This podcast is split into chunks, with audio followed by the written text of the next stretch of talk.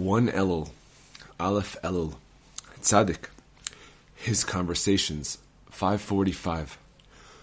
Once I had been complaining to the Rebbe about my personal problems, and I said to him bitterly, I am worn out from crying.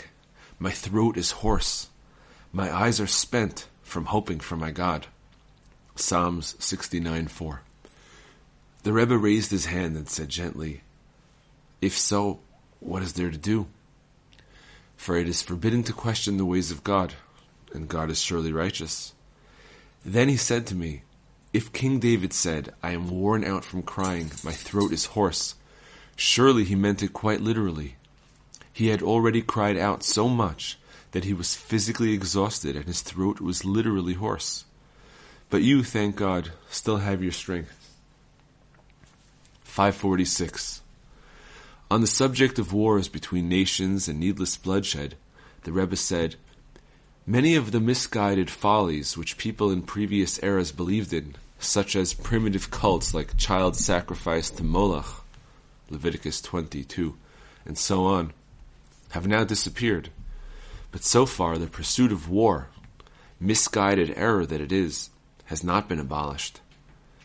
The Rebbe had contempt for the scientists who developed new weapons, saying, What great sages they must be to figure out how to make a wonderful weapon that can kill thousands of people at once. Is there anything more foolish than to kill so many people for nothing? 547. When fires broke out here in Breslov once on a Shabbat, and once on Yom Kippur, the Rebbe wanted us to follow the most lenient rulings as regards rescuing property and not to adopt the more stringent views at all. Needless to say, the leniencies had to be halachically acceptable. What he wanted us to avoid were unnecessary stringencies. After Yom Kippur, he raised the subject again and said that there were many halachic responsa which gave very lenient rulings in this regard, and he said it was not right to adopt the more stringent views.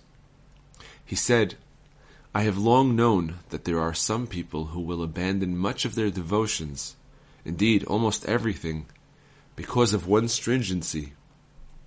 How much effort people put into acquiring wealth and possessions. They neglect their Torah study, their prayers and devotions, and go out traveling for days on end to make money. Should they abandon everything for the sake of one stringency?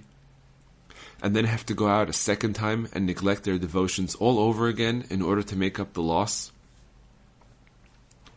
The Rebbe said that when he himself took money with him on a journey, he was most particular to put it safely away in his inside breast pocket, directly over his heart. He would check to make sure that there were not any tears or holes in the pocket, even after all these precautions, he would keep on feeling his pocket throughout the journey to see that the money was still there. There were a number of occasions when some of the Rebbe's followers lost sums of money while traveling, and they came to him to complain. But the Rebbe took them to task for this, and told them off for not being careful enough and not looking after their money properly.